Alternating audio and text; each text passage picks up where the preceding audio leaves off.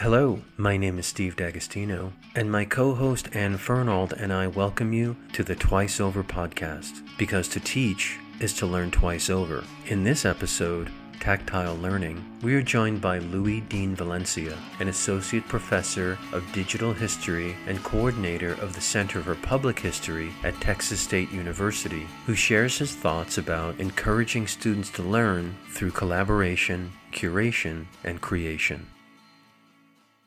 I am so excited today to be talking to my friend and colleague, Louie Dean Valencia, who is our first Fordham alumni guest. Louie got his PhD in history at Fordham in 2016, and that's how I know Louie from his time at Fordham. But he's currently an assistant professor at Texas State University. Louie is the author of Anti Authoritarianism and youth culture in Francoist Spain. And he's also edited a collection on far right revisionism and the end of history. There's a lot to talk about in terms of politics and history. I've been following you on Twitter for years, and every almost every day it seems you tweet, I never thought my research would be quite this relevant, and it keeps getting more and more and more relevant. So I hope we can talk about that. But really, the reason that I thought that it would be great to talk with you is that I remember so vividly when we were talking years ago about a composition and rhetoric class you were teaching, where you wanted students to have the feeling of what the public sphere was. And mm. you had them sit in coffee shops and eavesdrop on people and then make a newspaper, like a, make a physical newspaper and make like a broadside based on what they overheard. And I was reminded of that recently because you tweeted out, like, I think all historians and literature professors should have their students learn some manual skill. I don't remember what you listed, but it was like shoemaking, bread baking, and printmaking or something like that. And I'm just, I would love to hear a little bit about what you see as the value of learning these I'm going to say almost archaic crafts are, what their place is in the college classroom, and why you think that's cool for students to do. Whenever I was a student, oftentimes everything was just becoming more and more digital. It just became sort of this thing where all the things that I was doing were digital. And I kind of had a kind of easy job at it, I think. Um, I'm actually in a digital history position right now. So I teach digital stuff all the time. But I remember I was at Fordham um, at the time, and I was really interested in bookbinding. Just how how does this work? How did somebody put together a book? Um, it was probably my second year of grad school, and I applied for this fellowship from the Spanish government. Brought to, um, to campus a bookbinder, somebody who did bookbinding ecologically, and we brought together um, probably a group of maybe 20 students, mostly undergraduates, who were just there to kind of learn how to bind books.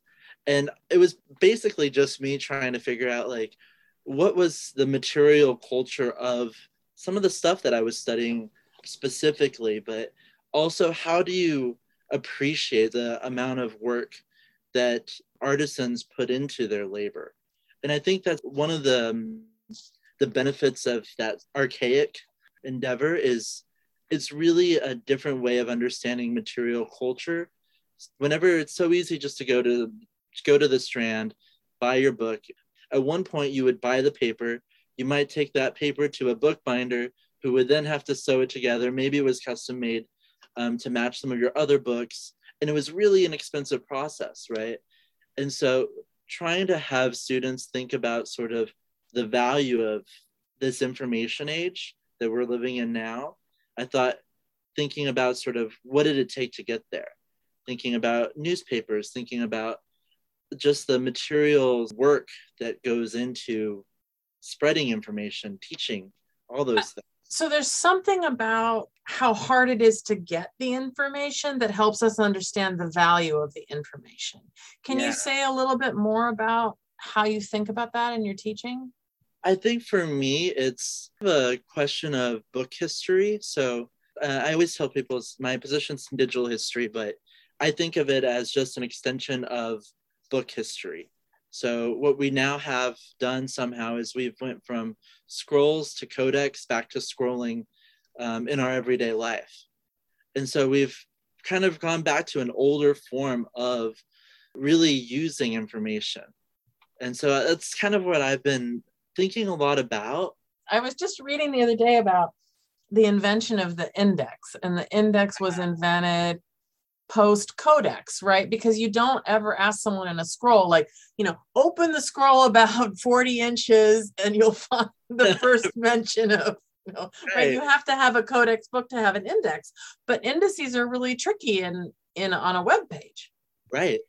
And we have hyperlinks now, which sort of work as like shortcuts to indices um, in some ways as well, or to whole other texts, which I guess to appreciate how these things are functioning, I think it's really helpful to be able to think about how you move through new types of technology and what it took to even get there in the first place. The uh, assignment that I've I still do in my classes um, with the newspapers. Oh, you do? I do yeah, yeah, yeah. People look at me like I'm crazy. I'm like walking around a college campus with like boxes of glue sticks and scissors, and people think, what is he doing?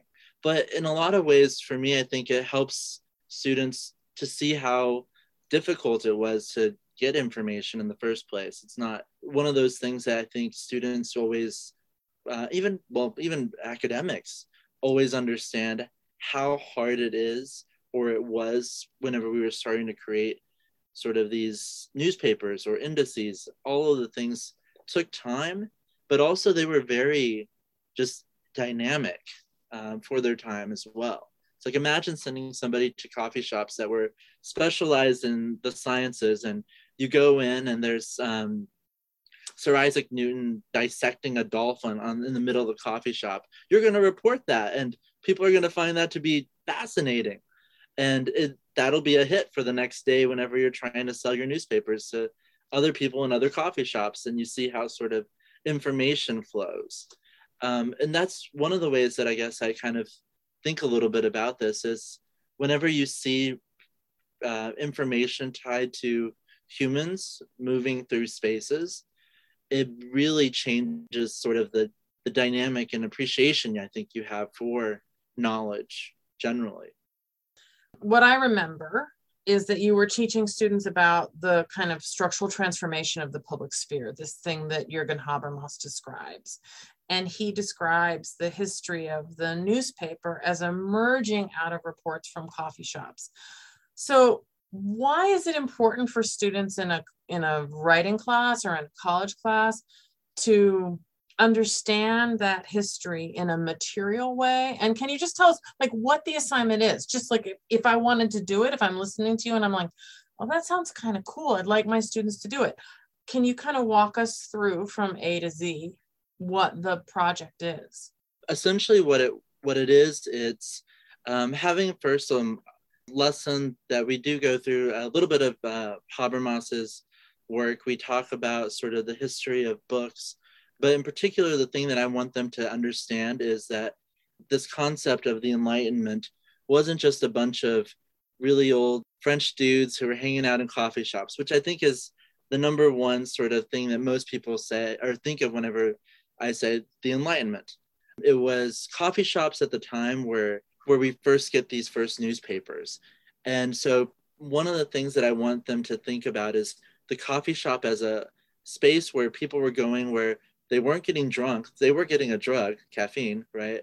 But it was a different type of sort of intellectual endeavor. So if somebody were going to a tavern, the intellectual conversation might eventually stagnate a little bit. But if you're at the coffee shop, which um, were sort of known as these like places where for a penny of the price of a cup of coffee, you could get a whole education for the day, learning about whatever theme each coffee shop had. So many of the coffee shops um, were themed around maybe theater, or they were themed around science, or they were uh, themed around some sort of issue that's contemporary. Some of them were themed around finance, right?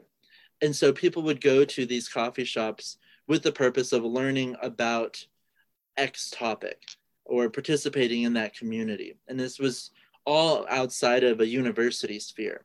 And because of this sort of um, grouping of people that were showing up in coffee shops, um, both in the uh, in Great Britain and also in uh, France, people were interested know, well, what's happening in the other coffee shops that I'm not going to? And so you would have these reporters who would go coffee shop to coffee shop, uh, just writing down basically uh, paragraph length reports of something that they've heard in a coffee shop that day. And those are all sort of combined at the printer's um, the printer's uh, space where they put together the reports from these different coffee shops. And that's how you get the first newspapers is reports coming in from newspapers. It might be somebody coming in the coffee shop that said i just got back from a trip from blah blah blah and heard this and saw this. And so the reporter would hear the news from the coffee shop and they would go back and they would publish it all in one broadsheet that was oftentimes thematic not always. Sometimes it was just a sort of catch all but oftentimes the newspapers were thematic. And so one of the things that i wanted for students to be able to appreciate knowledge this enlightenment was that people went to, coffee shops to interact with other people right?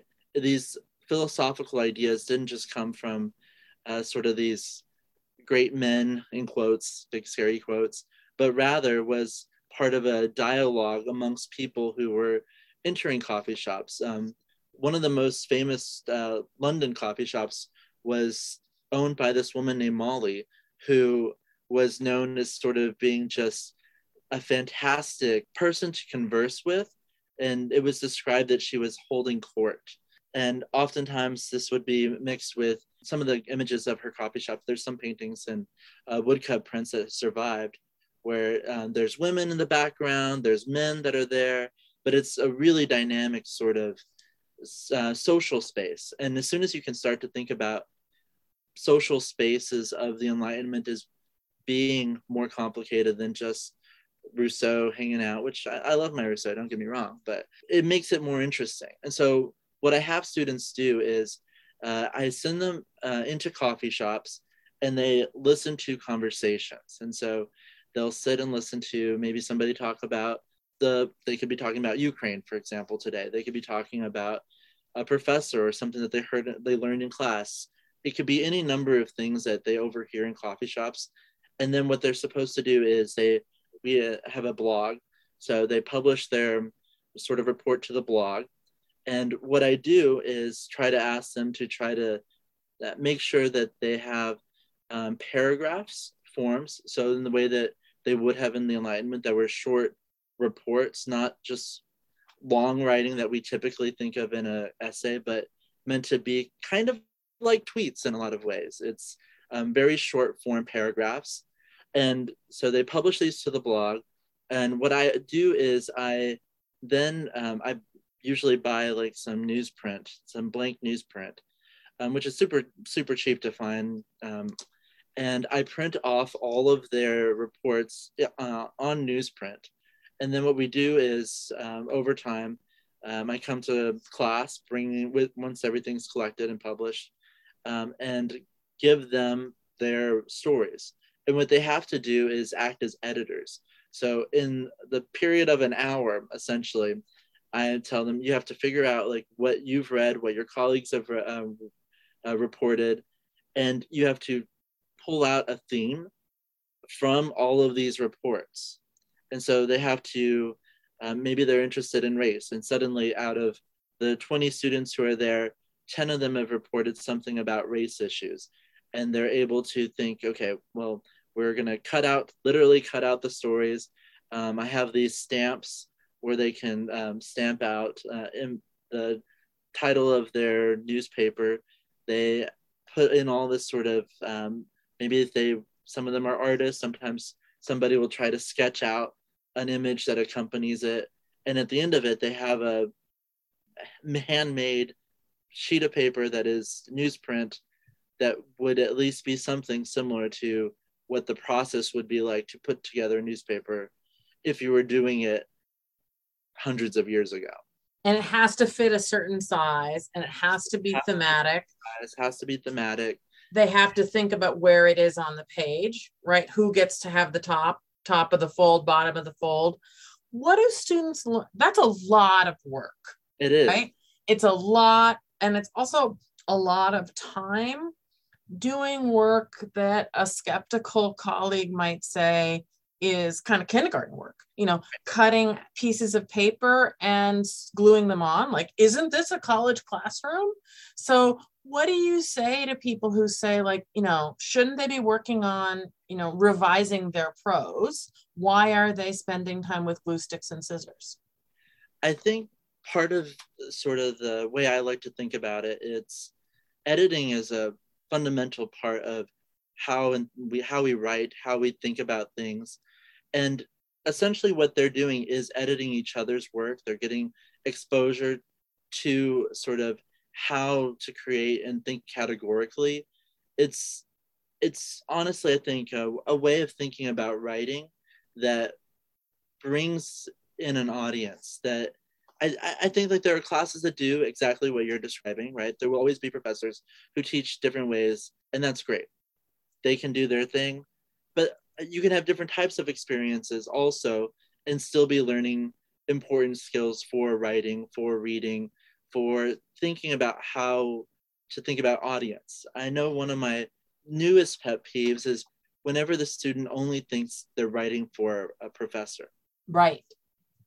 I, I think the quality of the work isn't as good when writing for the professor as it would be writing for your peers and a broader audience this brings that right into the classroom right they're talking with each other they're they're collaborating and they're deciding you know your story is great but it's not on our theme right and it makes um, for interesting discussions and it also has um, a real way of bringing in social issues into the class that feels more organic um, for me at least it's these are the things that our people are talking about in the in the world Oh, that's interesting. I like that. Right. So they have to have overheard it right it to make the newspaper. Exactly.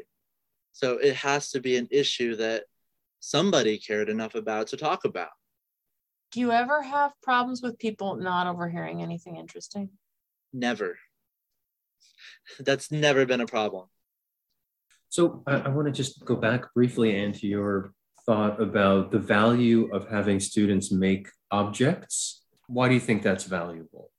I would say that there's a way of learning that, and there's um, studies to back me up on this, that tactile learning is one of the better ways for somebody to learn just about anything, to be frank. Using your hands, thinking about how to integrate sort of material culture rather than just sort of rote memorization. This isn't, um, I guess, making exercise, but one thing I often t- will do is um, when teaching the Declaration of Rights of Man and Citizen, one thing I always like to do is try to teach students that it wasn't just a list of things like one after another, an article, article, article. These things were meant to be thought of as a holistic net or web of rights that you're supposed to have and they're supposed to function together and so one thing that i often do is i'll have students um, have the original translate uh, original sort of document then they have to translate the article into something that seems more of their voice so something that's more understandable. And then we uh, I, I should send you photos but we get in the class and everybody has their article and they have a full of yarn. And they have to figure out how their article connects to another article within the document. And it shows sort of these things as not just being list of your rights but rather a whole sort of program where these rights are supposed to be functioning together in some way. And using that material way students see it and they they're actually jumping between each other and trying to tie together their ideas um, through these articles it helps people i think to be able to process very complex ideas in a way that all you're doing is moving categories around with your hands you're trying to figure out how is this constructed how is this related to something else that I'm trying to get out there? How do I communicate it better? I've also done a variation of this in the composition and rhetoric class, actually at Fordham, where students made, uh, I themed the whole class around hipster and sort of subcultures, and students had to create fanzines at the end of the semester. They were editing each other's work, giving each other feedback, and at the end of the semester, they had sort of a, a thing that they could talk about, right? These are the things that we studied and learned about. These are ideas that other people brought to the table, and they learned how to write for an audience. And it's great for the sort of 300 word formula that a lot of that type of writing does is if you're writing a fanzine, making a fanzine, students learn about like punk culture. Some of them have never used a Xerox machine in that way before in their lives. It's a lot of different types of things that I think that they learn from it. Do you think there's a vibe shift coming? Are you a trend forecaster? I know you're a historian, but you study youth culture. What do you think about those moments? What where do you think we are right now with that? I think we are in a a really fortuitously artistic moment where people have been at home baking bread and learning guitar and making their little crafts and at the end of something like that you come out with a couple of skills sometimes and maybe a couple of insights into yourself and the world that you're ready to share. Um, a couple of weeks ago i was i was in washington square park and there was this just great band playing in front of the fountain where they were it was a nice mix of like punk ska but also with like this jazzy element to it. And it was just one of those things where i thought in that moment like there's a, a new um, aesthetic new sound that's really coming out of uh, this uh, one thing that i've uh, noticed for example is just the shift in aesthetic if you look at TikTok, for example, um, I don't know if everybody does, but I spend a lot of time on TikTok. Yeah, so do I. I love it. It's great. If you see like a lot of, they'll be in a dark room, LED lights in the background, and it's very sort of, um, it looks like a, it would have been in a like 1980s movie about the future in some ways. Mm. But that aesthetic is now becoming kind of a very real thing. Whereas I think 10 years ago, the aesthetic was more kind of this wannabe 1930s, 40s barroom hipster, uh, mustachioed, belonging uh, person from the 30s or 40s. And now we're suddenly having people thinking about, well, this is this the future? I think. And I think that's kind of where we are is recreating aesthetic. Um, it's so interesting to me that you talk about TikTok because as I'm listening to you talk about craft, one of the things that I love on TikTok is all the people who explain how they do things that are incredibly laborious. And you have this combination of the newest technology, right? It's incredibly kind of amazing that we can use our phones to make stop action or multi cut videos that look super professional. And you can watch a three minute video of someone from start to finish like picking out the fabric and making a finished couture outfit and explaining to you like this is the thing that's tricky about zippers. Here's where i decided to add an, an embellishment i just find it totally riveting i know that people talk about this high tech high touch gap, right? That the more digital we become, the more we yearn for artisanal things, right? That as the world seems to flatten out into like here we are talking, the three of us on Zoom, we're all in different places. But we're talking about, you know, crochet and bread baking and shoemaking. So I'm wondering what you think about that interesting combination of new technology like TikTok as a place to share artisanal work. Oh, absolutely. And even the act of editing videos is sort of a act of creation, right? And so it's almost a uh, meta layer there. It's both you're creating the video that is splicing together these things, which is one skill of filmmaking, essentially, with these uh, very specific, sometimes niche ways of producing dresses or cardigans. Uh, one of my favorite things over the summer of 2020 was the trend of making this sort of patchwork cardigan that was inspired by Harry Styles.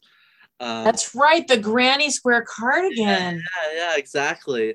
And it was so um, famous, um, or it was such a thing that the actual maker of the cardigan, which was supposed to just be a one-off for Harry Styles, is like a special thing. Released instructions on how to make it, and so people were able to do it themselves. And so it became this. It moved from being couture fashion to being the thing that you can feasibly do yourself, which is a totally different type of way of thinking about these things. Really interesting that, okay, so we're feeling this kind of sense of disconnection because we live in an increasingly digital culture. So we're disconnected from our embodiment in some real meaningful ways. Then we're beset by a virus that one of the major threats is that it robs you of one of your senses. Mm. So we all go into isolation. And when we're in isolation, we reconnect with sensual experiences, right? We bake, we knit, we create, we make music. It's almost, you know, too neat when you think of it in those terms, that theme of, you know, disconnection and embodiment. I think that's the thing that a lot of people are yearning for right now more than anything. So I'm teaching this class, decolonizing and queering European history this semester. That's a whole other thing. But I asked them about a week or, ago or so if they felt anxiety when they talked to people in groups. And everybody's hand shot up instantly. They all were just expressing that they have deep anxiety when talking to people. Yeah. Which to me was very sort of indicative of maybe lack of practice in the the in those skills in the last couple of years. And so we're rusty. We're rusty and that's okay. I thought it was great that they were they felt comfortable enough to share that. I wonder if there's anything that you were hoping we could talk about that we didn't get to talk about. How people are connected to each other through physical spaces how are people able to think of their their own stories as and narrate their own stories as connected to other people? And i think those are the things that really will help move classrooms not to the i hate the idea of like the new normal or but hopefully to better spaces uh, to be able to think about sort of we are part of each other's stories and really try to think about sort of narratives and histories as uh, interconnected, not just sort of background characters, but uh, maybe a supporting cast. We are part of each other's stories. Exactly. We don't all have to bring main character energy to every encounter. We can right. occasionally be uh, supporting players, best friends, exactly. background bit players, right? Exactly. I love it. Just I want a really memorable cameo. That's all. That's, you know, I, I have said something similar to that to that before too, where I just am thinking to myself, you know, I just want like sometimes a friend who just like is a special guest star for the day, and they're the they're the star. It's great you get to learn something, do something, and it's fantastic. Oh. The last question I always ask our guests is to tell us the story of a teacher who's been really important in your life. Oh, wow. That's impossible to choose because you were one of my teachers. So that's, I, I would say I couldn't choose one. I think so. My it's kind of a sad story maybe. I don't know. Okay. But um my high school english teacher she was a black woman who had her phd she was not able to find a job at a university. She spoke about it maybe once or twice, and she was just a fantastic English teacher. Um, I never thought that I would like George Eliot, but then I ended up loving George Eliot because of her. She was also a black belt in karate. She had come from Ghana and had been in the US about 10 years, I think. And so she was always commenting on sort of things that she noticed that Americans do that she had not seen elsewhere in the world.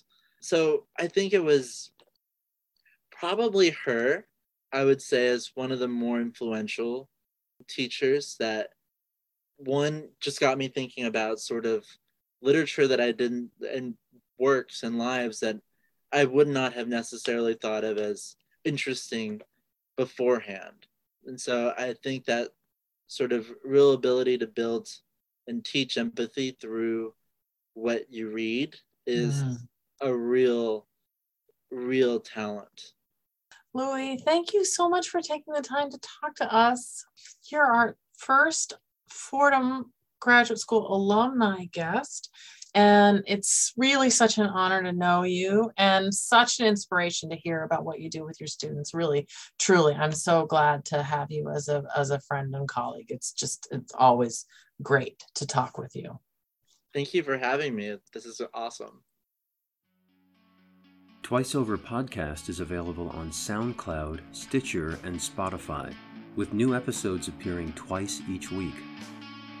For host and guest bios and show notes, please visit our website, twiceoverpodcast.com. You can follow us on Twitter at twiceover1 or email us at twiceoverpodcast at gmail.com. Thanks so much for listening.